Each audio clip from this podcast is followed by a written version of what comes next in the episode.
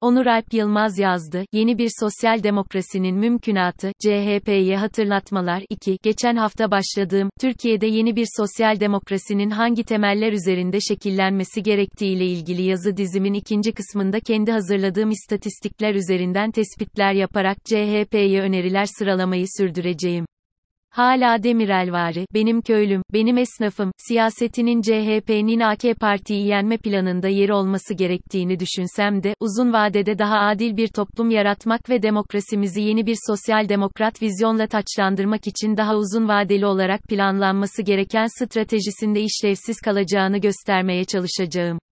Tablo bir kaynak, https www.ilo.org wcmsp 5 groups public slash tire tire tire da reports slash tire tire tire da com slash tire tire tire pubble slash document slash publication slash wcms alt çizgi 670542.pdf Uluslararası Çalışma Örgütü'nün ILO verilerine dayanarak hazırladığım tablo 1'de görüldüğü gibi, Türkiye'de 2017'den beri işsizlik yaklaşık yaklaşık %1 oranında artarken, Orta ve Batı Asya'daki huzursuzluk endeksindeki payda bunun yaklaşık iki katı bir oranda arttı. Bu bir tesadüf değildir. Çünkü Orta ve Batı Asya'daki işsizlik de yine yukarıdaki tabloda görüldüğü gibi hem Türkiye ile benzer bir oranda arttı hem de toplam olarak Türkiye ile aynı oranda seyretti. Yine bunun yanında, bu bölgedeki ülkelerin, Rusya ayrı değerlendiriliyor, çevre ülkeler olmaları sebebiyle neoliberal politikaların sillesini en ağır yiyen ülkeler olmaları da onları ortaklaştırmaktadır. Dolayısıyla bunlar, 2008 küresel krizi sonrası dönemin neoliberal yapısal paketlerinin de bedelini en ağır şekilde ödeyen ülkeler olmuşlardır. İş güvencesini kaybeden, işsizliği azaltmak kisvesiyle kadrolu çalışma koşullarından olup esnek çalışma koşullarına mahkum edilen ve düşük ücretleriyle sosyal güvencesizliklerine rağmen ekonomik daralmanın getirdiği işsizlik korkusuyla tüm bunlara ses çıkarmayan kitlelerin varlığı da yine bu ülkeleri ortaklaştırdı. Öyle ki bu ülkeler, kaotik bir süreçten geçen Arap coğrafyasındaki ülkelerle neredeyse aynı oranda sosyal huzursuzluğa sürüklendiler. 2008 krizinden, anlatılan hikayenin aksine en fazla etkilenen ülkelerin başında olan Türkiye ekonomisi %5,8 küçüldü ve bunun yanında işsizlik de %14'e yükselerek Türkiye, 2009 yılında bu alanda en başarısız ilk 5 ülke arasına girdi. 1. ilerleyen yıllarda iktidar, Suriyeli sığınmacıları bir yandan AB'ye karşı elinde bir koz olarak görürken, diğer yandan da kriz sonrasında kalıcı hale getirdiği güvencesiz ve sığınmacıların, ucuz iş gücü olma yanı dolayısıyla vatandaş vatandaşların esnek çalışma koşullarına isyan etmesinin önüne geçti. Özellikle Covid döneminin ofis dışı çalışma koşullarını sürekli hale getiren ya da hibrit yönteme geçen sermaye gruplarının bu alandaki giderleri düşerken çalışanların refah seviyelerinde herhangi bir çarpıcı yükselme gözlemlenmedi. Her kriz anında emekçiden değil sermayeden yana bir tutum takınan AK Parti, kurumlar vergisinde indirim, sosyal güvenlik primlerinin yükünün hazineye, yani vatandaşların sırtına yüklenmesi, faiz sübvansiyonları, KDV ve gümrük vergisi muafiyetleriyle hem sermaye dönüşümü yarattı hem de sermayeyi, istatistiksel büyüme için teşvik etti. Tablo 2 güvencesiz işlerde sığınmacıların yarattığı baskıya bir de son yıllarda yaşanan işsizlik eklenince, emekçi grupların hem bu insanlık dışı çalışma koşullarına boyun eğmesi kolaylaştı hem de sınıflar arası cereyan etmesi gereken mücadele sınıf içinde ortaya çıkarak emekçiler birbiriyle rekabet eder hale geldi. Tüm bu yaşananlar dolayısıyla toplumsal huzursuzluklar baş gösterdi. Örneğin Uluslararası Sendikalar Birliği Konfederasyonu'nun ITUC 2017 tarihli raporuna göre bu huzursuzlukları bastırmak için çevre ülkelerde hak ihlalleri yaşandı. Türkiye'de Bangladeş, Katar, BAE, Mısır, Kazakistan ve Kolombiya gibi demokrasi açısından aynı ligde bile olmaması gereken ülkelerle beraber bu listede kendisine yer buldu. 2. Nitekim Erdoğan'ın o hal sırasında itiraz eden sermayedarlara dönüp, grev olmuyor işte, daha ne istiyorsunuz, demesi boşuna değildi. Bunun doğal sonucu da kendi kalifikasyonuna uygun iş bulamayan, bulsa da yaptığı işin emsalini merkez ülkelerde yapanların refahından çok uzak çalışan genç nüfus, bu ülkelere göç etmek için yollar aramaya başladı. Öyle ki, SODEV'in yapmış olduğu Türkiye'nin Gençliği Araştırması raporuna göre, gençlerin %62,5'i imkan bulması durumunda başka bir ülkede yaşamak istediklerini gözler önüne seriyor. 3. Tablo 2'de görünen, iş bulma ümidini yitirenler ve iş aramayıp çalışmaya hazır olanların 2002'deki yaklaşık 820 bin sayısından 3.7 milyon gibi ciddi bir sayıya yükselmesi de bu umutsuzluk ve güvensizliğin işsizlikle arasındaki korelasyonu ortaya koyar niteliktedir. Ayrıca, işsizlik de insanları ya tamamen güvencesiz alanlarda ya da niteliğiyle ilgisiz işlerde çalışmaya zorlamaktadır. Hatta çoğu durumda da bu iki durum birbiriyle iç içe geçiyor. Örneğin Türkiye'de kayıtlı olan yalnızca 100 bin motokurye varken, gerçek sayılarının 900 bine vardığı tüm Anadolu Motosikletli Kuryeler Federasyonu TAMKF tarafından ifade ediliyor. 4. Yine, ortalaması 45 saat olarak görülen haftalık çalışma saatlerinin çok üzerinde çalıştırılan ve esnek çalışma şartlarından mustarip olan bir diğer grupta AVM çalışanları. Çoğu yüksek öğrenim görmüş olan bu kişilerin sayısı ise 2019'da yaklaşık 500 bin kişiyi buldu. 5 tablo 3 büyük ölçüde, her ile bir üniversite, çılgınlığından kaynaklanan bu durumun bir diğer nedeni de şüphesiz liyakatin yerini sadakate bırakmasıdır. Ancak Türkiye, çarpık da olsa ücretli emek toplumuna doğru yönelmektedir. Tablo 3'ün gözler önüne serdiği üzere, 2000 yılında %48,6 oran ücretli emekle geçinen vatandaşların oranı 2016 yılına geldiğinde %66,9'a yükseldi. 6. Ancak buradaki çarpıklık birden fazla alanda kendisini gösterdi. İlk olarak, tarım toplumundan çıkılırken, yani tarımda çalışan nüfus düşerken bu nüfus, başka alanlarda istihdam edilemiyor.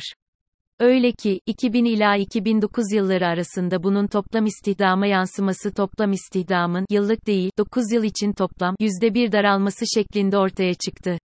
Üstelik bu daralma, bu dönemde, 9 yıllık toplam büyümenin %37 olmasına rağmen yaşandı.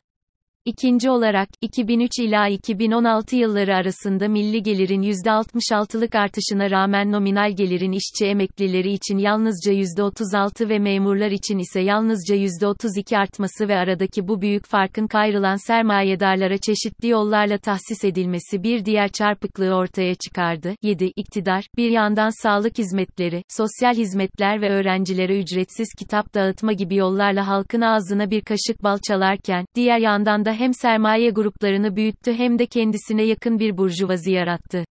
Aynı dönemde esnek ve güvencesiz istihdamdan mustarip olan ve çoğunluğu oluşturan ücretli emek toplumuna ise ihtiyaç kredilerini layık gördü. Yine onların ucuza ya da bedavaya faydalandıkları hemen hemen bütün hizmetleri de özelleştirerek halkı bir borç sarmalına sürükledi. Günün sonunda, bu projesini layık eğitimden ve eğitimin birliği ilkesinden de geri adım atarak desteklemeye çalışan iktidar partisi, onurlu yurttaşlığın tüm gereksinimlerini ortadan kaldırarak toplumun ensesinde boza kaynatan bir yüke dönüştü. Tablo 4, tüm bu çarpıklıklardan elbette kadınlar da payını aldı.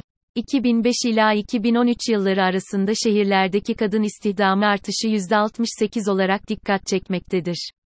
Bu artışın yarısını eğitimli kadınlar oluştururken, diğer yarısının ise %70'ini vasıfsız iş gücü oluşturmaktadır. Ağırlıklı olarak otellerde temizlik görevlisi, kafe ve restoranlarda garson ve bulaşıkçı ve evlerde gündelikçilik gibi işlerde çalışan bu grubun, 8'de son yıllarda iş bulma imkanları kısıtlandı. TÜİK verilerine göre 2018'de ev işleriyle meşgul bu kategori ev kadınları yerine kullanılmaktadır. Olanların sayısı 10 milyon 971 binden bir yıl sonra ise 11 milyon 549 bine yükselerek 632 bin kişi arttı. Dolayısıyla bu durum, kadınları eşlerinden ya da ailelerinden bağımsız bir aktör kılan gelirlerinin ortadan kalkması ve kadınların ev içine hapsedilmeleri anlamına geldi. Öneriler, yeni bir sosyal demokrasi, nasıl bir sosyal demokrasi, CHP, esnek çalışma koşullarını mutlak suretle kaldırmayı vaat ederek buna yönelik çalışmalar yapmalıdır. Bunun yanında CHP, katma değer üreten sanayi sonrası toplumun üretim biçimine dönük bir eğitim sistemi ve bunu destekleyecek bir çalışma düzeni kurgulamalıdır. Bu, iyi bir planlama gerektirmektedir. Bu planlamada mutlaka örgütlenme özgürlükleri ve hakları tanınmalı. Bu özgürlük yalnızca işçileri değil, günden güne genişleyen ve sanayi sonrası toplumların en geniş kesimini oluşturacak olan beyaz yakalıları da kapsamalıdır. Bu bağlamda CHP, geçen yazıda toplaması gerektiğini belirttiğim ideoloji kurultayında beyaz yakaların, mavi yakalıların ve hatta kobilerin kim olduğunu tanımlamalıdır. Bu tanımlama, yapılan işten ziyade bu grupların ortaklaşan çıkarları temel alınarak yapılmalıdır. CHP, kapsamlı bir, sonraki Türkiye, planıyla Türkiye'nin hangi alanlarda katma değer üretmeye talip olduğunu açıklamalıdır. Dolayısıyla bu alternatif Türkiye projesi, çağın gereklerine uygun biçimde emekçilere nasıl sosyal haklar tanıyacağını da, yılda bir hafta ya da 15 gün yurt içi dışı tatil imkanı, tiyatro sinema gibi sosyalleşme hakları ve benzeri ortaya koymalıdır. Bunun yanında bu yeni düzenin örgütlenme hakları da tartışılmalıdır. Unutmamak gerekir ki, kapitalist sistemde sosyal demokratların rolü sınıf çatışmasını önleyecek bir hakemlik rolüne talip olmaktır. Bu da emekçilerin örgütlenip sosyal demokratların arkasında kümelenmediği bir düzende mümkün değildir.